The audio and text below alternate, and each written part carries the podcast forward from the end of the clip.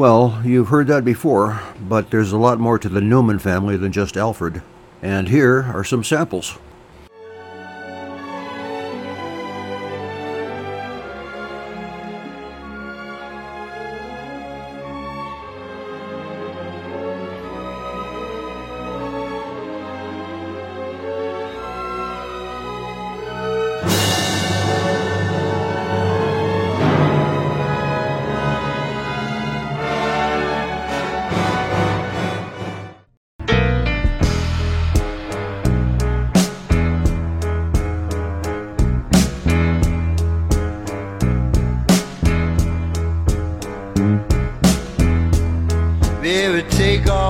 Your coat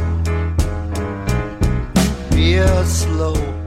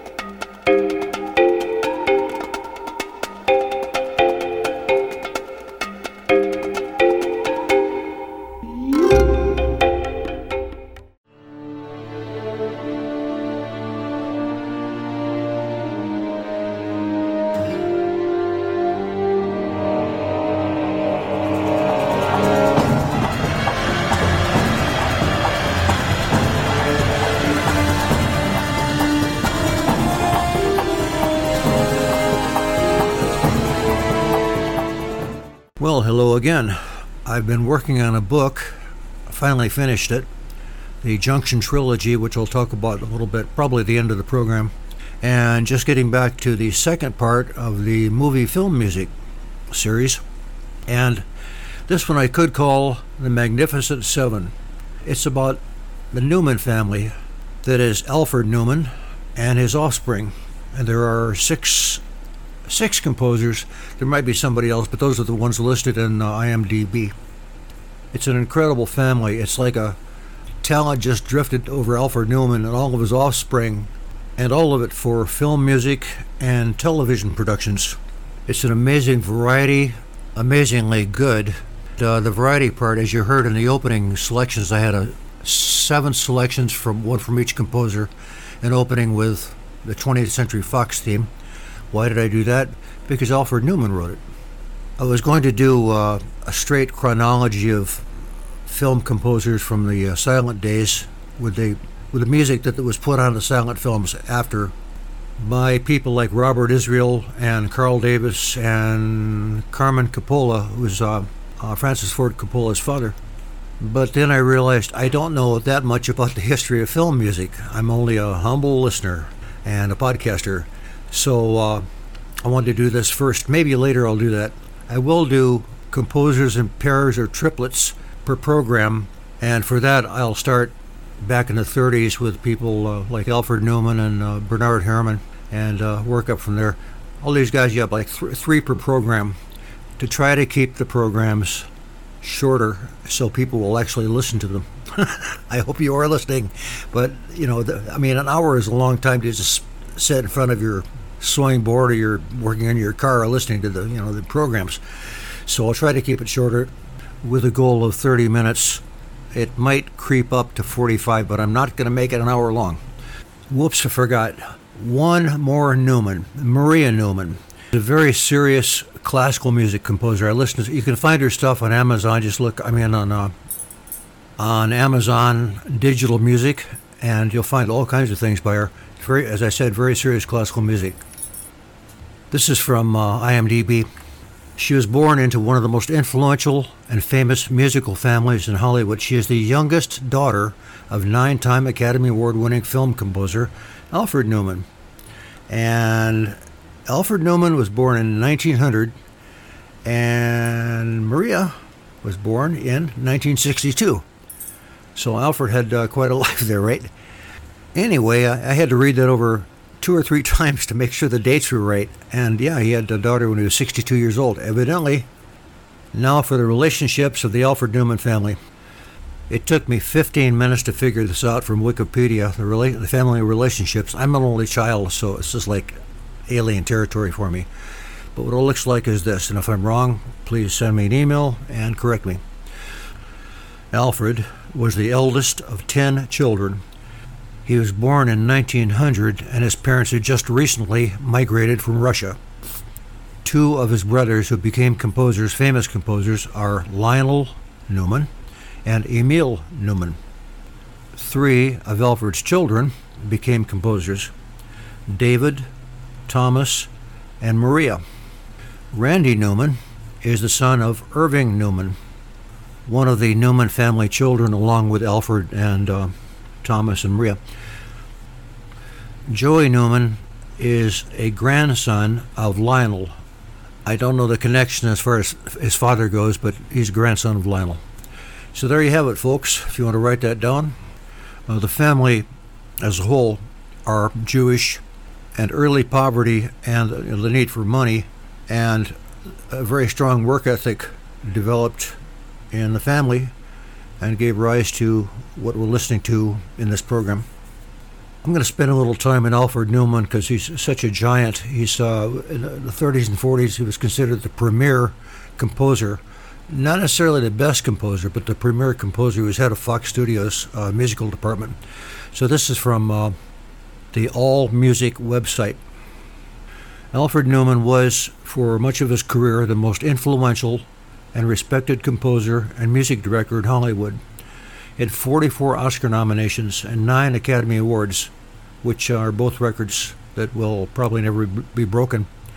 By the age of 8, he was known locally as a piano prodigy, and he worked his way up from vaudeville and the orchestra pits of Broadway theaters and eventually became an established conductor and arranger known and respected by all the best composers, uh, including Irving Berlin. When Irving Berlin was brought to Hollywood at the dawn of the sound era, he arranged for Newman to come with him. There he was taken on by movie, movie mogul Samuel Goldwyn and United Artists, and established himself as one of the movie capital's two undisputed masters of music, along with Max Steiner. And pretty soon he started working for 20th Century Fox. He spent the 30s scoring some of the most prestigious movies of the decade, including Street Scene, The Prisoner of Zenda, Gunga Din, Young Mr. Lincoln, and many others. Even when he wasn't working on a particular movie, he was often approached by studio production heads in need of advice when the scoring of a movie ran into trouble. Following his installation as Fox's movie director in 1940, he uh, worked on How Green Was My Valley, Heaven Can Wait, Song of Bernadette, Razor's Edge, Captains from Castile, The Robe, and love is a many splendored thing. In 59, he left Fox for a career as an independent artist. In 1961, he conducted the Oscar nominated score for Flower Drum Song. Okay, this next part is the uh, author's opinion here, so I agree with some of it, but not all of it. Ironically, for all his accumulated honors, Newman remains viewed as a far greater arranger and conductor than composer. He could assimilate folk tunes as, or pseudo folk tunes, as in How Green Is My Valley or How the West Was Won, and transform them into orchestral choral works of tremendous power. and take a good original melody or two and turn them into something haunting and memorable, as in The Razor's Edge or The Robe. His compositions, however, lacked the boldness or adventurousness of Bernard Herrmann or Nicholas Rozsa's most inspired work. His music was tonal and accessible music that didn't demand too much of the viewer, but it was the palatable nature of Newman's music coupled with his di- diplomatic skills that helped him to achieve success. His scores were accessible without being trite, original in execution as film music without being jarring or troubling, and his affable nature, in contrast with the volatile, neurotic Bernard Herrmann or the seemingly aloof Nicholas Rozsa, made him a favorite of studio executives. And all of that made his word about music the law in Hollywood for close to 30 years. And he died in 1970, and his final soundtrack for George Seaton's mega hit, Airport, became the last of Newman's 44 Oscar nominations. Airport, God, what a way to go out. Anyway, that's a summary of his, uh, a very brief summary of his work. So let's hear some of his stuff, and we're going to start out with his first score. It's from a 1931 movie called Street Scene. And the thing about Street Scene is, first off, you should, if you watch a lot of old movies, which I hope you do, otherwise, why are you listening to this stuff? Uh, you'll you'll have heard this theme in other movies. It was used in Cry of the City, Kiss of Death, I Wake Up Screaming, Where the Sidewalk Ends, The Dark Corner, Gentleman's Agreement, and in the overture to How to Marry a Millionaire.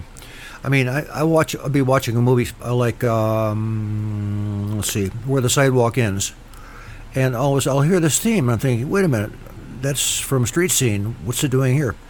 So I assume that they were from the same studio as Street Scene, and let's hear that.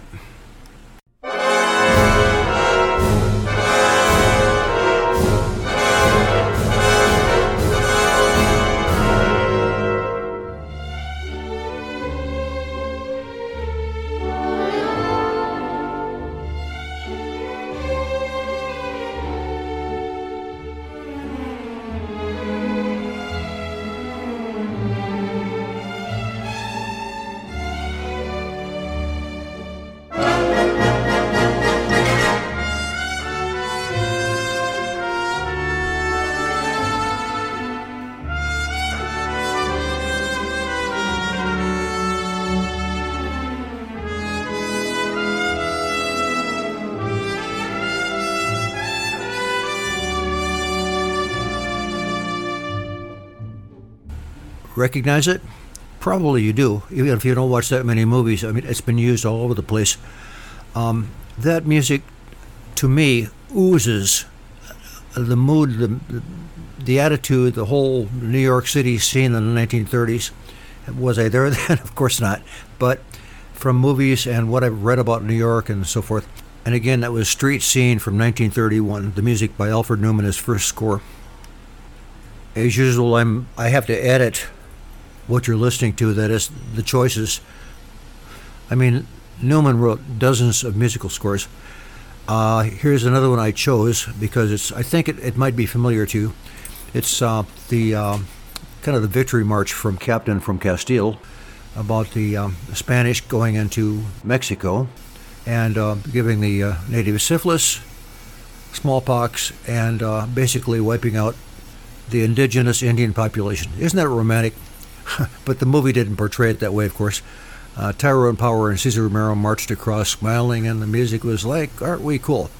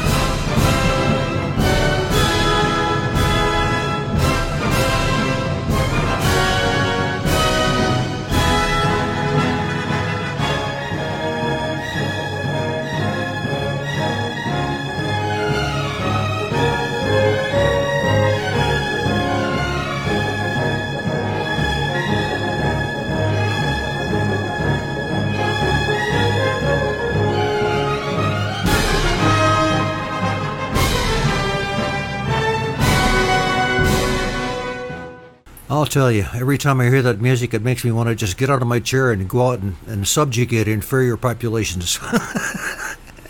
anyway, it's great music, and uh, the music, the the movie was good too.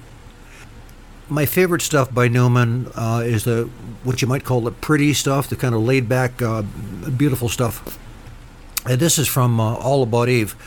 It's the only film in Oscar history to receive four female acting nominations for Bette Davis and Anne Baxter as Best Actress, uh, Celeste Holman, Thelma Ritter as Best Supporting Actress, and some consider it to be the greatest movie of all time.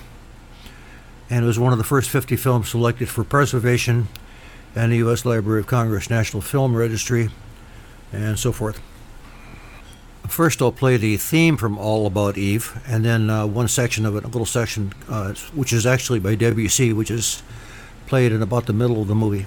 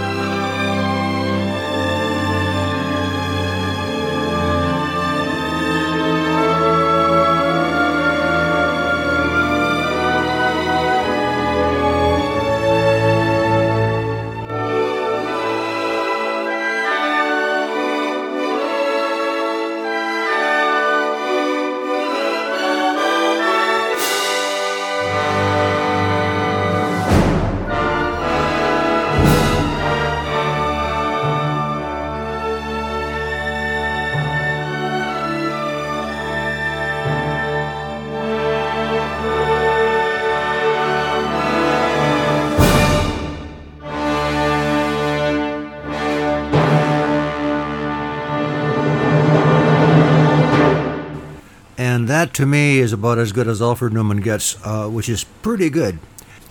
It backs up the mood of the mu- music beautifully, and uh, there's a couple little themes in there which are really cool. Right in the middle of the movie, Celeste Holm and I think Gary Merrill are out in this. They're stopped in the snow. I can't remember why they run out of gas or something. It's it's middle of the night, early in the evening. The moon's out, and the countryside is covered with snow, with the moonlight reflecting off it. It's like a, a, a capital R romantic. I I really love that part. And behind it, they have a conversation in the car, and this is played.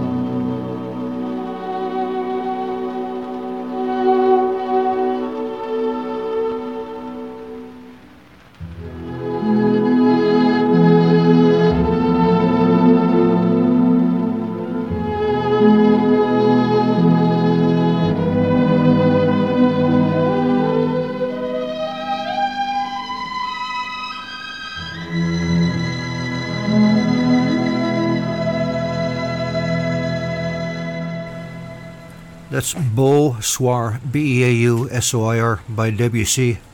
That's one of the most beautiful little things I ever heard, and it fits right into the mood of the uh, the night and the whole whole lighting and the, the low key conversation and so forth. Okay, that's uh, what I have to say about Alfred Newman. I only left out 98% of what you could know about him. Uh, check out Amazon Prime if you have Amazon Prime digital music and look him up, Alfred Newman. Just you know, catch the flavor of some of the stuff. There, there are collections of his music on there. I'm going to move on to his brother Lionel, and uh, I'm familiar with Lionel Newman from actually from television. There used to be a show on called Hong Kong with Rod Taylor, very very early '60s. Great music and uh, he did something else that you might be familiar with.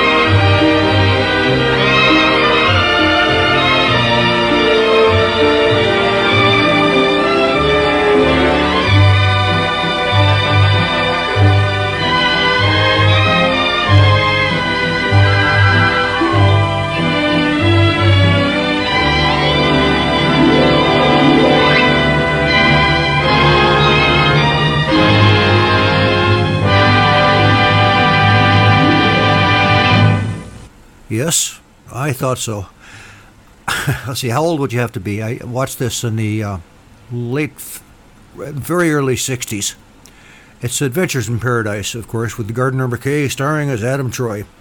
It'd be pretty old, I guess. Well, anyway, I watched it. I never missed it. I think it was on Monday night, And uh, the theme music just knocked me out. I didn't know anything about Lionel Newman or uh, any Newman. Here's some uh, stuff from the net about Lionel Newman, who worked almost exclusively for television. He migrated to Hollywood in his teens and worked as a piano accompanist for Mae West. He joined 20th Century Fox as a rehearsal pianist and by 59 had been promoted to musical director, director for television.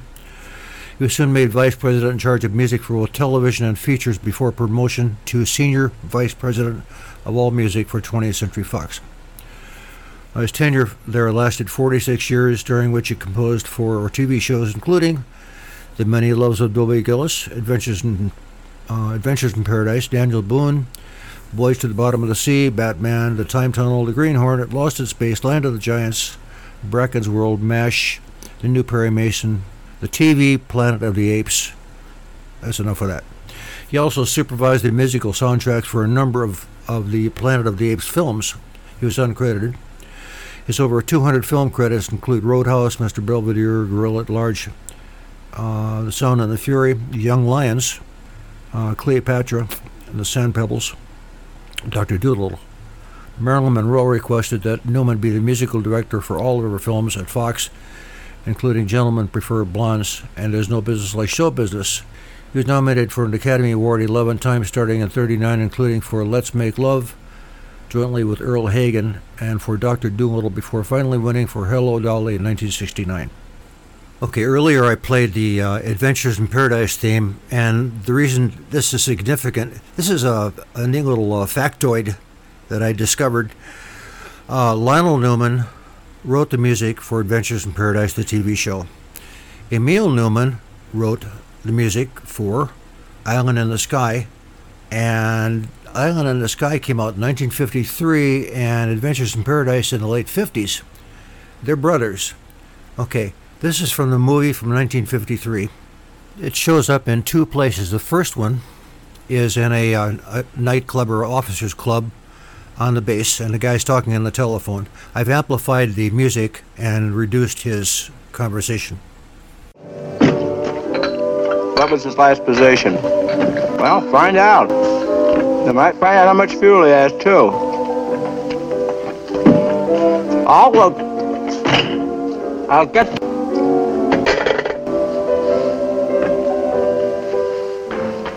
The second time the theme shows up is in an airplane, and James Arness is flying it, and uh, he just discovers that the guys they're looking for, who were, went down uh, John Wayne in his plane in this remote section of northern Canada in the middle of winter when it's like 70 below, he finds they get a message from him, and he's really happy, and he's sitting there smiling away and, and singing. Blue waters tell me that she's still standing. Da da da da, dee dee da da da dee. I really get a kick out of finding stuff like that because it's it's not mentioned any place. It's interesting that I guess what happened was Lionel and his brother were of course very close, and he got the idea. I said, "Hey, I can I can use that theme." So Adventures in Paradise, and that was born. But it came out in 1953 instead of 1959.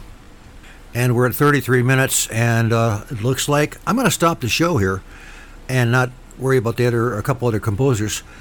So this will be part one of two parts of part two of the uh, film music uh, series. That said, I'm going to uh, push my book. I, I redid, revised, rewrote a lot of it, organized it, put in chapter titles, and the story makes sense in Junction, the Junction trilogy because I had originally had three short stories. And I said, oh, this is long enough for a little novel. So I pushed them together. I put them online, and it was just a complete mess. And I apologize for that. I just went so wow. I wrote something, I stick it up on Amazon, but it was really awful. So I spent the last couple months revising, and I proofread it four times uh, with uh, my friend Sandy. So uh, it's in, it's pretty good shape. It's a nice little story. It's it's like I guess mediocre novel. Okay, it's all sci-fi. If you don't like sci-fi, forget it.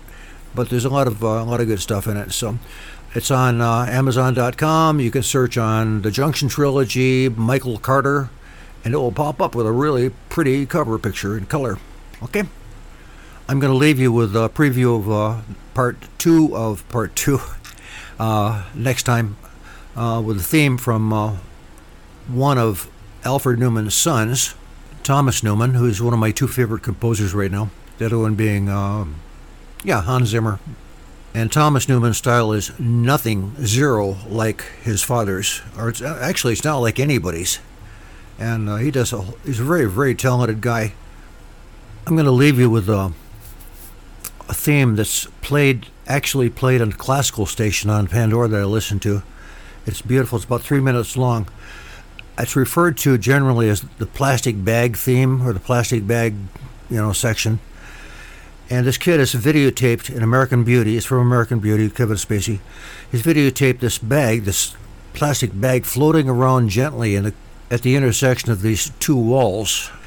And before I play it, let me say thanks for listening, and I'll see you hopefully, now that my, the book is done, uh, within a week and do the second section of part two of movie music.